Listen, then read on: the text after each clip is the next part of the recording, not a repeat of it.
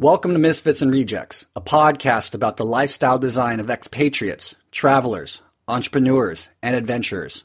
I'm your host, Chapin Cruder. Enjoy. I didn't fit in America.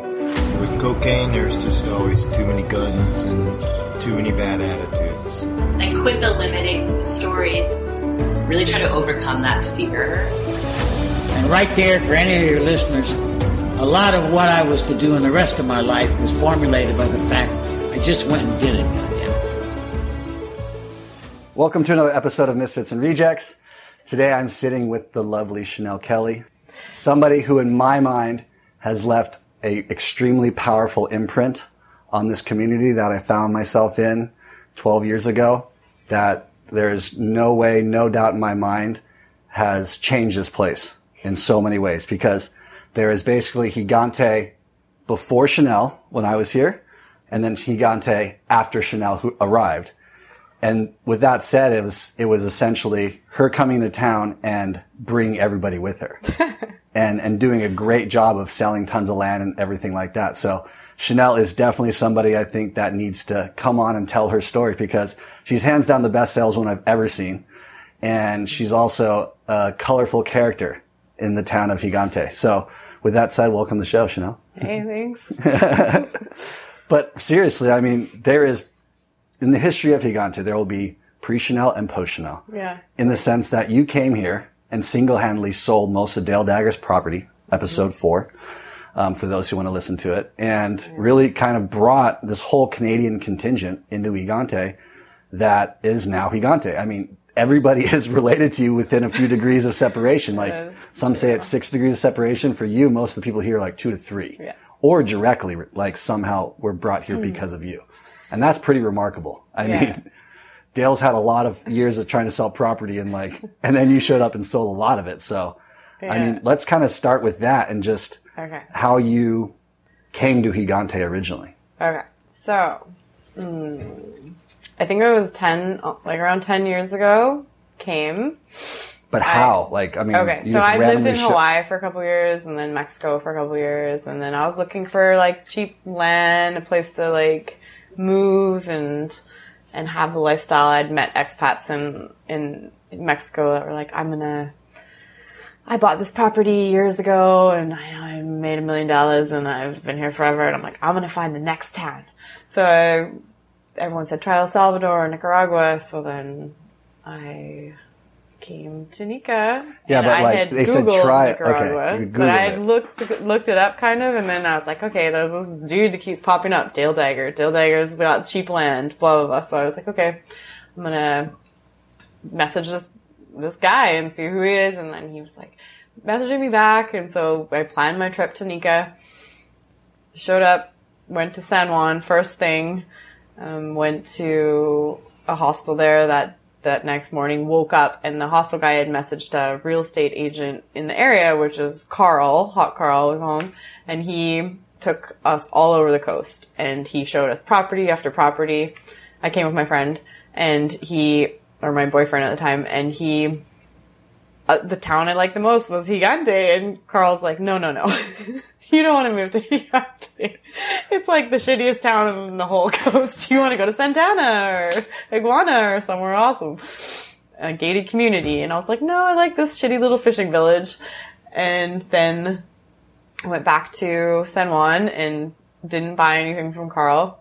And then dale said well i'm gonna send i'm gonna send my girl up with one of my guys and you come pick you guys up and we're gonna take you bring you to gigante so then renee and cassidy who is my best friend now and she was living in san juan escorted us up to gigante and was like fate just played out. Met dale met cassidy loved this little fishing village saw so much potential in it and was like one day this place is going to blow up. So i was like we'll take a leap of faith. Dale showed me a um, yoga lot we called them out and i just said okay that's the one i want then i think i stayed a month went back to canada came back again moved into casa catacol next door and actually met you Right. That's exactly right. Yeah, I saw you and uh, james James walking down the beach, and being in Gigante for a year and a half at this point. I think it's 2006 ish when you came into town. Yep. And there weren't other gringos, especially girls that were in town. Definitely no You know, I hadn't been laid in like nine months, or something like this. And like, Yeah. you, there's Chanelle with her boyfriend's like, whoa, like that's crazy. Who's this? And Yep. and then and you were here to stay, which was interesting as well because again, like you pointed out, like this was a very small fishing village.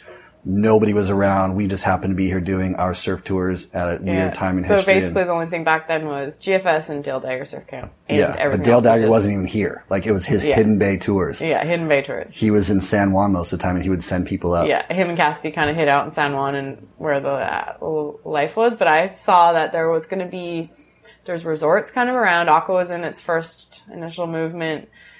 Iguana was really early on. There was six houses or something in there at the time, like very small amount, and and Santana was small. Everything was small, but I could see the development happening, and I thought this is going to be the town that will have.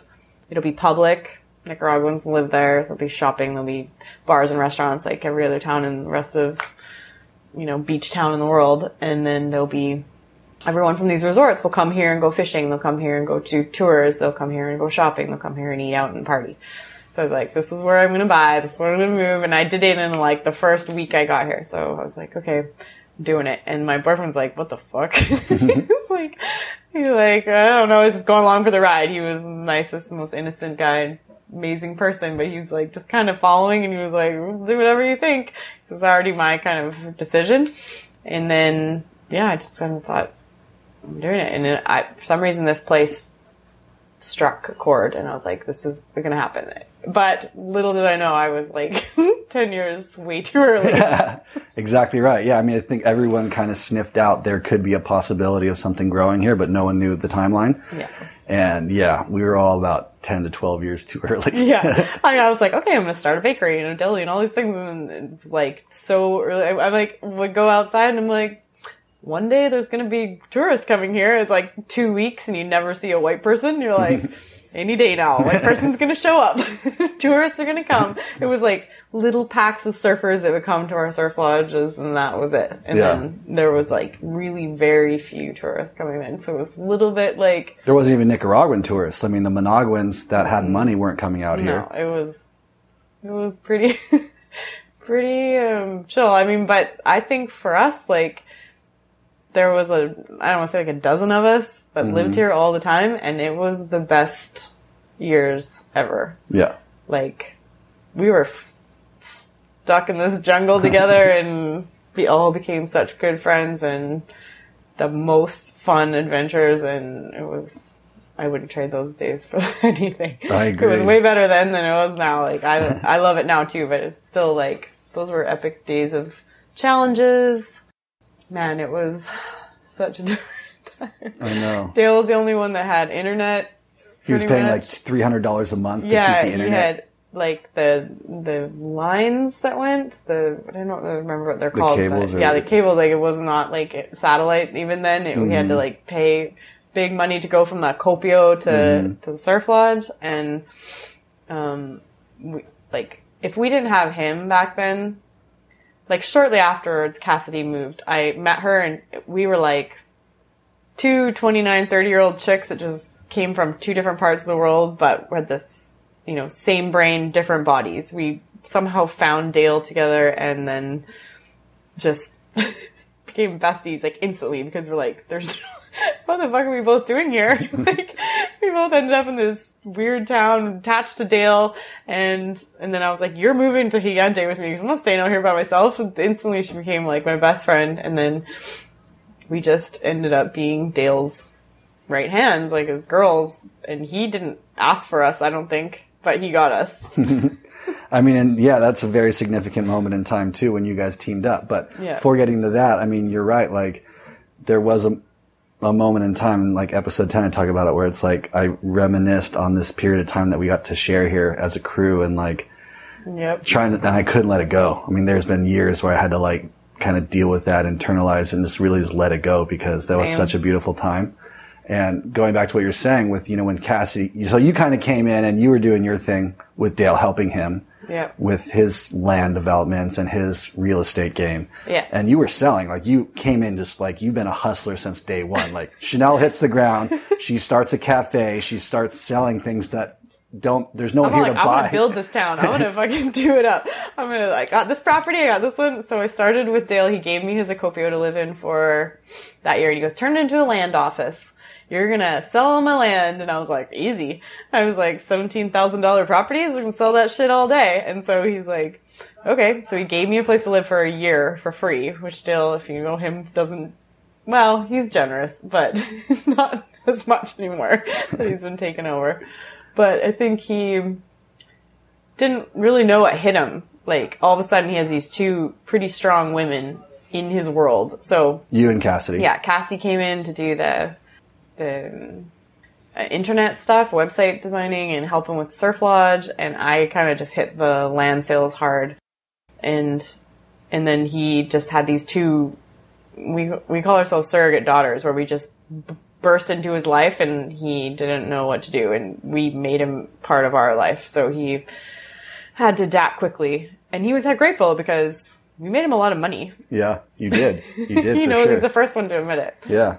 So, And, you know, with the amount of things that you did when you came into town and like the amount that you shaped this town, like you had come from, you know, Mexico and Hawaii, I believe you said prior to that. Like, were you doing the same things in those places? I mean, I guess Hawaii was already developed, but like, did you find yourself in a small town in Mexico and kind of approach it in the same hustle manner, like selling real estate and opening cafes and stuff like that? no, I was a lot more chill than in, Hawaii. I worked for other people. In Mexico, I was kind of like just living in my van, driving around, and then doing, you know, massages, bikini waxes in the back of the van and stuff, and just like doing my own kind of making enough to survive. But then when I came here, I was like, all right, I'm going to move here, buy land, take shit seriously.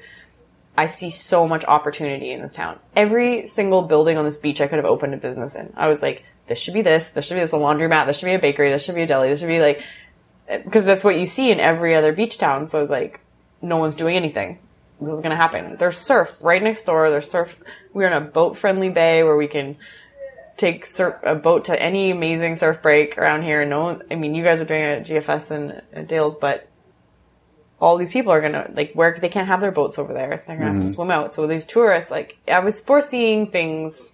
Yeah. I thought it was gonna happen faster. Mm-hmm. So I put money in and, and You started investing in yeah, and started being like, this is gonna happen. But I was way too early. Okay. But so I guess I'm trying to get closer to like when you were like when did you you're Canadian by birth. You lived in Canada Canada Canada until until when? When did you leave home? Um so I kind of started out doing after like high school living snowboarding, doing more Canadian lifestyle stuff, and then when I was 21, me and my best friend were like, she was my high school best friend, and I was like, let's go to Hawaii when we graduate. We'll go to Hawaii. And we waited until we were 21 because when we were legal. Okay. And we went to Hawaii on this, like, we were going to stay for three weeks or a month. And I just was like, what the fuck? Why would I ever go back to the mountain? Like, the beach is amazing. All these, like, pasty white dudes and, you know, bundled up. And now all of a sudden I'm in a beach in Hawaii with, like, half naked, hundred half naked hotties running around. I'm all like, I'm moving. and so it's like, yeah, just stayed. I never left Hawaii. I think I went back and worked for a month. I lived there two years on the North Shore in Oahu, and then after that, I was like, well, I went to school for a bit in Canada for a year, and then I was like, I'm going to change it up and go to go to Mexico. And it was cool living in Hawaii because I really got immersed into like the surf vibe because the woman I worked for, Charlene Foo, she was Mark Foo's sister. Mm-hmm. And so I took care of her kids, but I would take her kids to school in Honolulu and in Waikiki and I'd stay at their mother's house who was like a shrine to Mark with all his trophies and everything because everyone was really upset about when he died and so they put all his stuff in like his wife and everything put everything into the mom's house because it was too painful memories.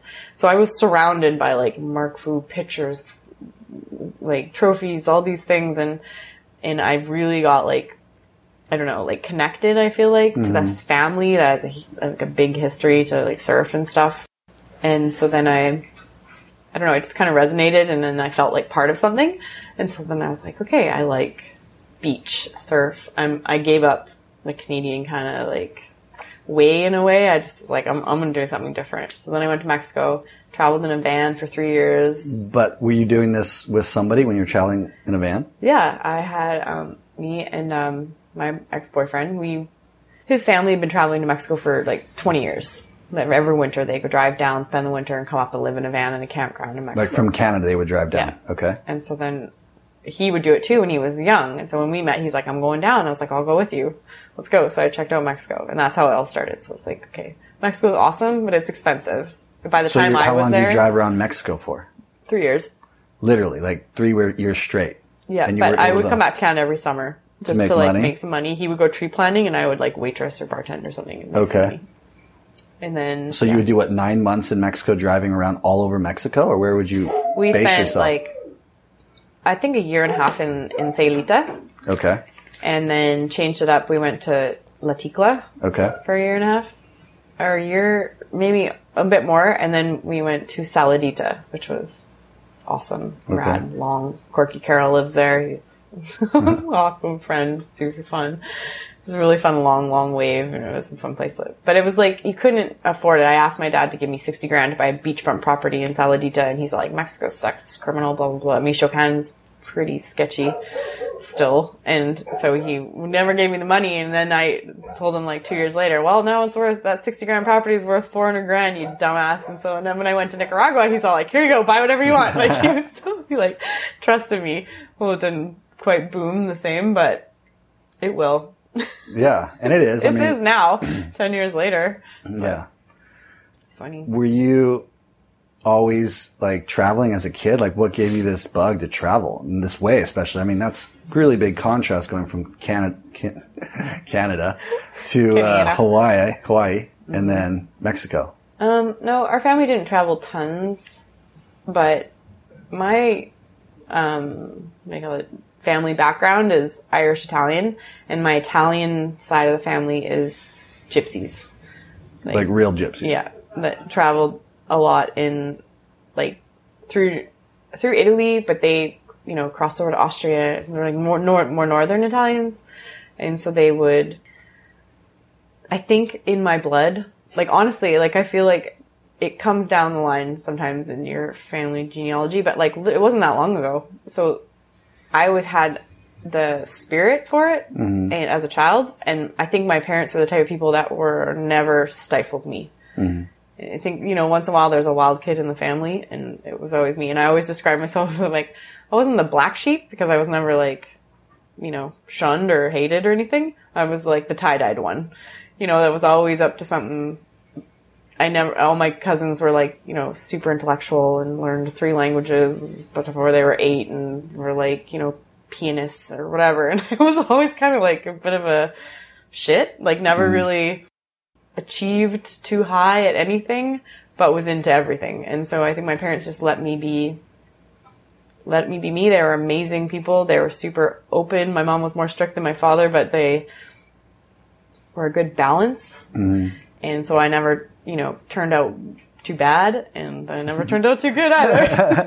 but they're always proud, and they, I keep the sense of adventure in the family, and make them. They always say like they're happy that they had me because I keep them young and alive and doing stuff they would never do before. Like they would never come to Nicaragua, and they came like the first year maybe after I was here. They came down to flew into Managua, and I'm like, okay, I'm sending a taxi for you, and they back then the road was so bad after Tola. You remember? And there was, it was like, took hours to get from Tola to here. It was like the worst logging road of, of all time times 10. Just, you had to go 20 sometimes through these huge potholes and they would, they were like, well shit, the taxi cab's gonna take us somewhere and kill us because they didn't know where they're turning off like a road onto like this horrible gravel road and hours later arrive in some beach where I hope their daughter might be living. And then they got here and they were like, what? And they were super cool. Like they sat up, they lived in the Copio. They took care of Dale's house I, I took off for Semana Santa and left them here once. I was like, I hate Semana Santa and Gigante. I'm out of here. And I went to Puerto Rico for a week and left them in Dale's Copio. like the first or second time they ever came here. And they had to fend off crazy drunk Nicaraguans coming. I was here for that when for uh, when um, Andreas got macheted Yes, in the front and, yard. and Cassidy would send me like messages and online being like, "So your cuidador's finger got chopped off today, and your dad chased after some dudes with a pitchfork in his underwear. yeah. and your mom chased down some people who stole the volleyball net. And everything's cool." I'm like, "Cool, okay, take care of them. I'll be back in a couple days." I remember that. That was a wild one. That was a wild Semana Santa. yeah, that was. It was when there was not much like, I don't know. I mean, you're so resourceful in so many ways. You know, you have a hustle that is not comparable to many people I meet. And like, where do your interests lie though? I mean, you said you went to school. Where'd you go to school to study? Well, I took aesthetics because I thought it's either I'm going to be a bartender or I'm going to work in a spa. And probably it's nicer to work in like some nice hotel spa and, you know, give massages and facials and stuff than hustling on a bar all the time. Which was, was true. It's been an amazing skill that I've taken everywhere. But Yeah, it's kind of nice to have that. You can do what you do on a beach massage, anywhere. Facials, waxing, manicures, pedicures, everything. And it's like a little like kind of independent, you know, business. on the road. You make good money. Yeah, it's good. It's decent income, and especially when you work in a high end resort, you make really good money.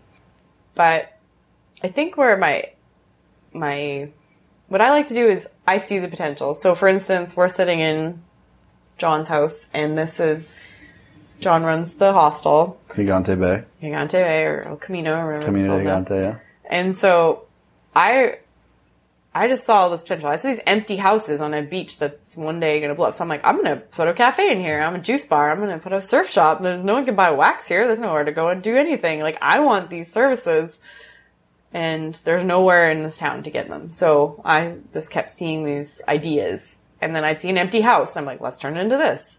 And then another opportunity would show up and I love the creative process. I love to see a space, make it into something, make it awesome, and then then I don't want to work there. I just want to make it, create it, work there for a little bit, and then pass it on or something.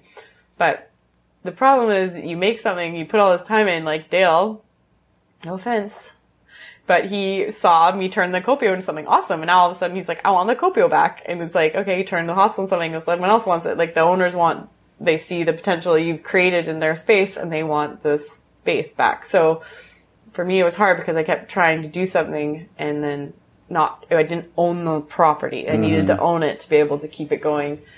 But in the end, it all kind of worked out because I feel like everyone that took over different spaces, Cassidy took over the surf shop and did it in the um, pulperia and how we kind of took over Dale's and did something. Like it all just evolved naturally and it ended up being like this town was created from starting like a spark like an idea and someone like me or Indy or Cassidy or you or whoever Jack and Zach and Carol just making little sparks lighting up a town. Because before, I remember Dale telling me this story where he would come on his sailboat and he'd see one light bulb in this bay.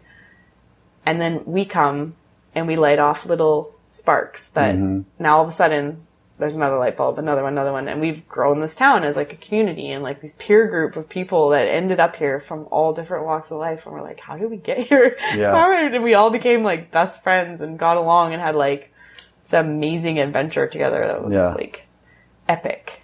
What would you say your most successful venture has been thus far in Nicaragua specifically? Was it the real estate or like a specific shop? Because you've opened multiple shops. I mean, you've had multiple surf shops in multiple locations. Yeah. You've had multiple cafes in multiple locations. Is there one that's actually made you the kind of money that you had thought it would? Or Fuck no. it's no money to me. I mean, I was never in it for the money. And so it's actually happened like, I enjoy, yeah, like the process of it and the experience of it. So recently I had opened, my last restaurant I did was in Iguana. And I thought, we'll go for the money this time because in Gigante, there's not that much money. But in Iguana, I'm like, there's, you know, people with cash and like, it would probably be a bit more lucrative. And it was, for sure. But in the end, I realized, it, you know, when, Uh, when they transfer business sometimes and people say, oh, you know, it's just business. It's nothing personal. To me, it's not. There's no separation. I don't do it for business or money. I do it for, because I want to do it. It's fun for me. I like it. it's sure it's shit sometimes, but it's. I feel like people, shitty business people, say that as an excuse to fuck someone over. Like I think that no, everything you do in life is you. So mm-hmm. if you want to screw someone over and blame it on business, you can't. That's just an excuse. Mm-hmm. So I feel like every I would rather never make a dime and have a good experience, keep my good friends, never, you know, like I to me that's more important. And it's been a little bit tricky doing that, especially doing business with friends. Mm-hmm.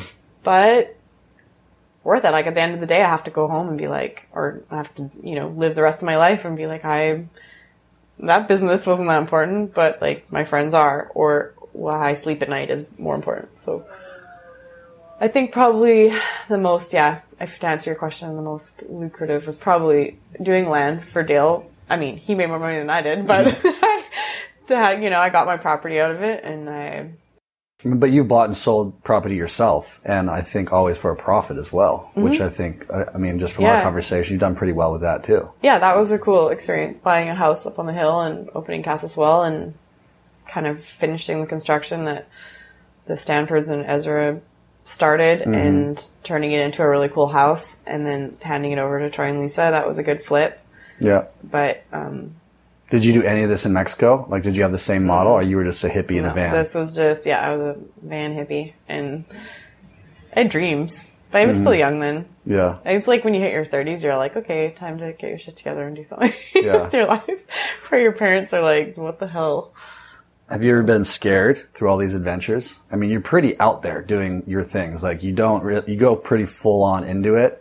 I think in your 20s, you feel like you're a little bit more invincible. In your, when I came here, I wasn't really scared. I was like totally stoked to come here and very fearless and just went for it. And then, it, but there were times where it was difficult and I had like anxiety, I think. Mm-hmm. But I think what- because I came from such supportive parents, like I would, if I was feeling scared or anxious about something, I'd call them and be like, I don't know if I can do this. And they're like, yeah, you can. What the hell? Like, if you don't do it, when are we going to come stay? And I'm like, oh, okay. And then it just gets you through it. And, and watching my friends, like you guys being like, oh, well, we, they're doing it. Like, I can't puss out. Cassie would kick my ass if I started to be like crybaby about something. Could never hear the end of it. so I was like, okay, well, let's just go for it. So yeah, there's times where it's like, what am I doing? Am I doing the right thing? I see my friends doing other things, getting married, having kids, living lives, paying mortgages, doing stuff, and I'm like, I'm kind of a failure. Like, I think maybe I'm not doing the right things. I'm not really producing things in life that other people are doing, but they all think I'm doing something cooler than them. So, you know, you just kind of just gotta follow your gut. Is that what you're doing now? I mean, you've you know Yeah. you established yourself in Hawaii, you established yourself in Mexico, you established yourself here, but you've always kind of like tr- moved through. You know, like you haven't. I mean, you've like bought and sold, bought and sold, and now I mean, we can transition the conversation to your next big move, which is amazing. Like we've talked a little bit about it the last hour, and Yeah. I mean, tonight at 8 p.m., you get in a van that you've hired to drive you to an, a small island off the coast of Honduras with your two dogs, all your your belongings in the whole world packed in this mm-hmm. van, two private drivers, Yep. and you're leaving. Like, why? Well- like, what's going on? You know, it's gypsy blood. Like I've been here a long time. Of course, I've come back and forth to Canada a little bit, but I, I feel like I want to stay here with you guys because I this is my home too, and but I also want to do some other new things. Like I went to Europe last year, and I was like, oh my gosh, I want to keep traveling. Like I, when you start a business here, you kind of get stuck in it, and then you can't, you don't have the freedom to just take off and go. And so selling an Annis, I'm like, okay, I'm free. What am I going to do next? And part of it is that my parents are getting older and they loved snorkel and swim and Roatan is very Caribbean, nice calm water stuff. The waters here aren't the best for them and I want to kind of want to provide for them a place to come and have some life enjoyment. So it's not fully selfish for me. But I also want to dive and I want to someone's probably gonna give me a crippled dolphin. Like I know what's gonna happen. Some toothless shark. we are talking about it today. But I was like, I don't know. I just kind of want a new adventure. So I'll come back and forth. It's this next door country. But yeah, I'm gonna get in a van tonight, a couple hours, my two dogs, all my stuff I've left here for the last 10 years, and go to a new place. It's a developed island, not like it was here back then, but you don't know anyone. It's gonna be, I'm landing some house. I don't know where I'm going, a new job. I don't know what I'm doing. like, it's kind of a bit anxious. I'm like, I can't believe I'm doing this. I'm just drinking mojito, being like, leave me in a couple hours, start a new life with no one I know. But it's gonna be fun, I think, because if you ever that saying that you, you know, sit on the edge of fear is when you grow. So hopefully this is our comfort zone here now because we've been here so long. But I want to keep, you know, keeping that travel spirit alive and I want you guys to come visit. No, of course. I like that saying. You what was it? Sit on the edge Sit of fear the keeps you growing. Fear, it keeps you growing because it's like you're uncomfortable, but that mm-hmm. pulls you out of your shell and makes you be. I think that's great. I think I've related to that in many decisions I've made throughout my life and found that I regretted the ones the most that I, I took the safe route. Yeah. You know, but people like us are addicted. It's like crack because that feeling of like, oh my god, oh my god, it's like just before you go on a roller coaster, you're like, oh shit, and you're like, Yeah. we get hooked on that because we want the next fix. We want like the next like scare us or like mm-hmm. push us out of it, and so that we can have that high. Like it is a kind of like an extreme feeling, and most people don't want to. They want it, but they don't know how to get it, or they're they start to feel it and they freak out and they stay in their safety zone. So it's like a a lot of times people come up to me and say, "You should write a book about your life. How do you do it? How do you? Aren't you scared?" And I'm like, "Well, yeah, I'm totally fucking scared." But I'm like, you, you just go. Like no one's gonna let you. uh, You know, I'm blonde or you know, blue-eyed white chick. No one's gonna let me starve. like I'm probably gonna meet someone that's gonna be like, "Here's a piece of bread," and like busting it if I was really screwed, or you call your parents or something. But you just go, do it, figure it out, and mm-hmm. your survival in- instincts kick in, and you're like, "Okay, I'm gonna, I, I gotta make some, I gotta hustle." But you either kind of have it or you don't, and that's why I think, you know, ten years ago or anyone that does lives the way we live, we find each other and we bond. Like it's weird how many people we met here that we actually connect with because we all have some sort of connection because we're all doing the same kind of like adventures and spirit lives and mm-hmm. you have you become friends and when we need each other. Yeah. I mean, our, I don't want to say like survival, but in a sense it is like in the early days before you got here without having Dale here and his knowledge of like boats and, and motors. Yeah. Like our business probably would have failed. You know, like him coming in, even though I don't think he really liked us in the beginning, he wasn't happy we were here. Yeah. I think that he was always willing just because of sailor law. Like when the Yeah. sailor's in distress, you help that sailor out. Yeah. So he was always there for us, even though we didn't socialize whatsoever. We knew we could go to him if we had a boat problem and he would help. yeah And I think that's just it. We're all stuck in this situation. We're not stuck. We've chosen to be here that we need each other. Yeah. Like, like family needs. especially back then like it was so raw here then it was like so much rougher like people think i see girls show up now and they're like oh yeah i just met one the other night and she's like i've been here three months and you know like the power went out i'm like what for five seconds like you want to try it out for a month or like you know like we had nothing we really all took care of each other and it was so like pioneering we're like fully pushing the shrubs to the side, like trying to make a life here. And now it's so much easier. Veggies get delivered to your door. Like stuff was like hard. Like it wasn't easy back then. And you, I remember like when you'd be like, "Oh, I'm going to Rivas," and it's like a seriously a three hour journey to Rivas, and you would really want to help your neighbors because you don't want them to have to do that drive either. Mm-hmm. but if we didn't have Dale, I don't think I would have lasted here. Yeah. Like if we have to recognize someone for really helping, and can you imagine what it was like for him I can't. Mm, and before, Dale's going to come like back by on. himself? Yeah, Dale's going to come back on the next few episodes, and we're going to talk more about that because he brought power to this town. I mean, he paid for every Water. single power breaker in this town. Yeah, and the well. Yeah, they it's- stole. it's And he had to do another one and another one. yeah, You know, and, and we all have our things about us, you know? yeah, But when it comes down to it and what we just spoke about, like we needed each other so much. And like when push came to shove, we had everyone's back. Yeah. Whether you liked them or not, you know? and yeah, these, these personalities that come through, you know, it's, it's, it's a small town and, but we got through it. Yeah.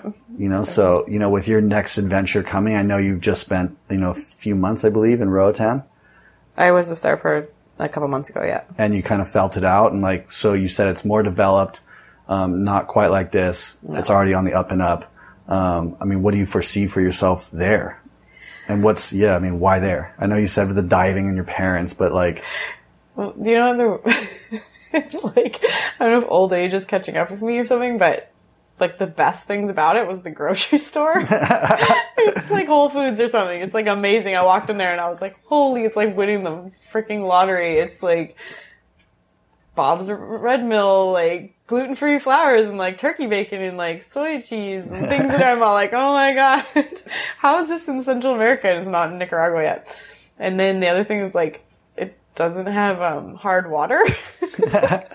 the whole town of Gigante has brackish water, yeah, it's like, the we, we worst water basically here shower ever. in salt you water. could have the most beautiful hair ever, and then come live here, and your hair turns to hay. and you're like, what? I, every day you wake up and you have hay hair? Like it's exhausting. like, I want to have beautiful flaxen hair again, but it's like I can't until I leave. And I went there and I washed my hair once, and it was amazing. And I was like, well, I want to live here forever. but why not like- the state or sorry, Canada? Like, why? I mean, what what is it about these places? Like, you just said that addiction that you now have. It's just I don't that, know. Like that- I don't know how long I'll I'll stay living there or last there, but I kind of want to keep looking. Like, how many of our friends moved to Honduras? Like, I don't feel like barely anyone goes. Like, I, when I drove through there, I was like, this place is beautiful. Like the Honduran mainland is gorgeous. The um, the landscape, the geography of it. There's beautiful, clean streams everywhere you look. Every ten minutes, there's a stream flowing across the highway. That's just like gorgeous the forests are beautiful. It's actually a really beautiful country, and I feel like everyone's like, "It's so dangerous, Chanelle, don't go." But everyone said that to me when I moved here. So then I feel like Honduras, yeah, is definitely not as safe as Nicaragua, but I feel like it's a little bit untapped for me. I don't know. And I always go to Costa Rica. I never go up there, mm-hmm. so I kind of want to go scout it out for a year and see what happens. so pioneer something new in your yeah, own way. and I want to. I want to learn it because it's right next door. I never go there. yeah, I've been to Costa Rica a hundred times, never been to Honduras yeah. and it's a Caribbean island. It's turquoise water and beautiful. Like I want to dive. I want to. I want to get my dive tickets and do stuff like that. Just something a little different this year. We'll see what happens next year. Mm-hmm. But I don't know. We'll see. It's gonna be a fun You adventure. think? Are you searching for one thing, or are you just happy just to keep finding that thing until it's not fulfilling you anymore, and then moving on to the next place? I mean, I, I kind of always feel like I'm always going to want to move on to the next place, but I think this year some things might change in Canada for me. I Might sell my house, and I think I will buy a boat Yeah. at the end of And like what? next summer. Captain it yourself and sail around the world, or what? I don't know about sailboat around the world. But I'll go, you know, place by place. But I, for me, you know, I always have animals, and so I I want my own nest that just moves. Mm-hmm. Okay. Not me moving the nest. like I want it just to be like the dogs and all my stuff goes in the boat to the next town when I'm tired of this one, and then I can come back to this one if I want to in a couple months. Like I I like the idea of being transient, and I also love the sea, and I grew up on a boat, so I feel like it's my where I should be. I've always felt that, and I've just never really done it because I was kind of nervous to just take on the sea with a boat. You know, it's like it's a lot of work and it's going to be a bit scary. Storms come and, you know, navigation and stuff. I've always had like my dad or another captain or some people more knowledgeable than me. So I'm going to have to really like remember everything I've learned and and learn it again and and get on a new adventure. But it's either like you live in a van and move around, it's a bit easier. Driving's easy, but boating is hard. So mm-hmm. I feel like, but once you get into it, it'll be, you know, a good swing. And I think that's my next step. What kind of boat are you looking for? Like a catamaran or a, a monohull? I mean, a catamaran would be nice. Dale says there's some good ones from the 80s that are still relatively cheap. I don't want to spend too much, but I, I also like trawlers. And my, my, my mother and father's daughter, like, you know, reformed fish boats that have a lot of like above deck living space, light, and and I want to do charters. Like we have so many friends that would be like, I'm on a boat and wherever they'll just jump on and go for a week and pay gas, and that will spend your like life, you know, traveling. Someone's gonna pay for your gas to travel, so I want to do that. if I get diving tickets this year, do dive charters, do surf charters, do artist retreats, do whatever. Just I, I want to be able to be more mobile. It's like a you know water gypsy wagon, I guess. So I think it would be. I think that's my next year's step. That's cool. Mm-hmm. Because you what? You just had your 40th birthday. Congratulations. you're you're moving you're moving on to a new environment. I know. And you know, I think for a lot of people out there who are stuck in this lifestyle that they're not happy with, Mm-hmm. you know, you've designed something that's incredible. Like you've made conscious decisions, moved to Hawaii, you made it work there for a while, Mexico, the van life, Nicaragua. Um, you know, what kind of advice or wise words could you impart on the audience to kind of help them maybe make that first leap? Well, I, I feel like it's so simple, and you would just say, just do it. But it isn't because a lot of people have children and mortgages and things. But I think if you. This last year has been like probably the hardest year of my life. And it's kind of a cool thing to turn, like a decade change, turn 40, which is super semi painful to say. but you don't. I had cancer. I, I got skin cancer and I had like a really abusive relationship and some other crap that just kind of makes you look at yourself again and re- reassess. And I think you realize even more that life is short and it's kind of, you know, cliche, but it's true. Like you, what do you want or what are you happy with? And I think if you really, if you really want to do anything, you can do it. There are, of course, restrictions and financial restrictions and family restrictions and things like that, but at least try to if someone really was like, oh, I, I wish I had Chapin's life, or I wish I had Chanelle's life, or Dale's life, or Cassie, or whoever, you just do it and start in pieces. Just be like, you know what? I'm gonna get rid of this thing in my life that's holding me back. Like, it's a car or a house or something. People are doing it all the time now, moving into a tiny home instead, having financial freedom to do things.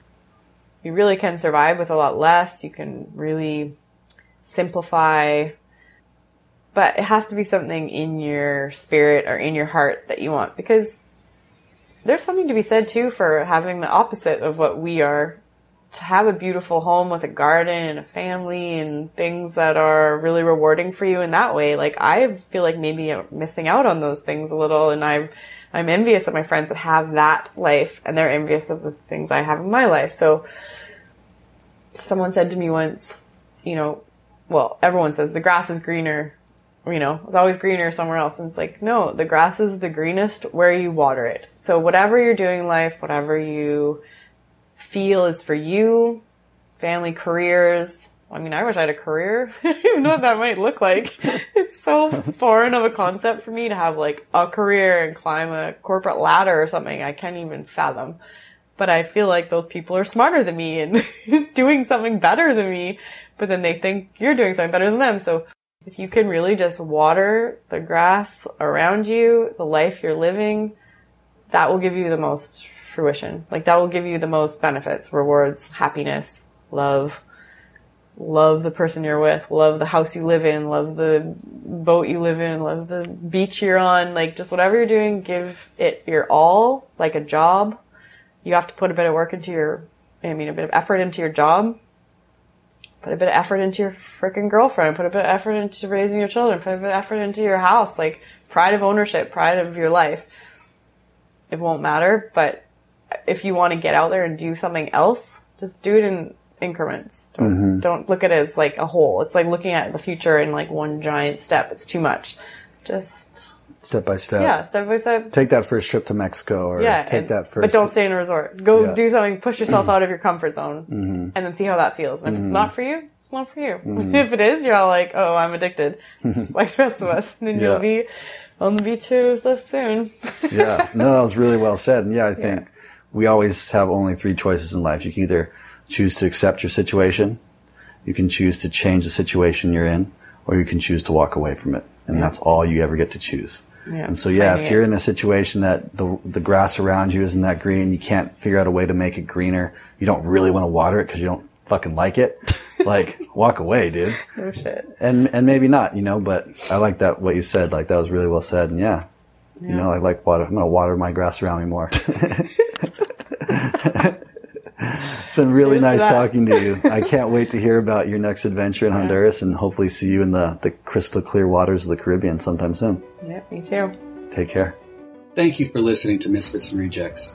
I hope this inspire you to think about your life situation, where you're at, and possibly make a big decision to choose something different for yourself if you're unhappy with where you're at in life.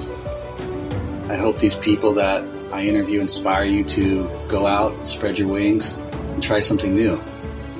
To live a different lifestyle that maybe your whole life people were telling you was the wrong one, but when in fact it's the perfect one for you. And I'll see you next time.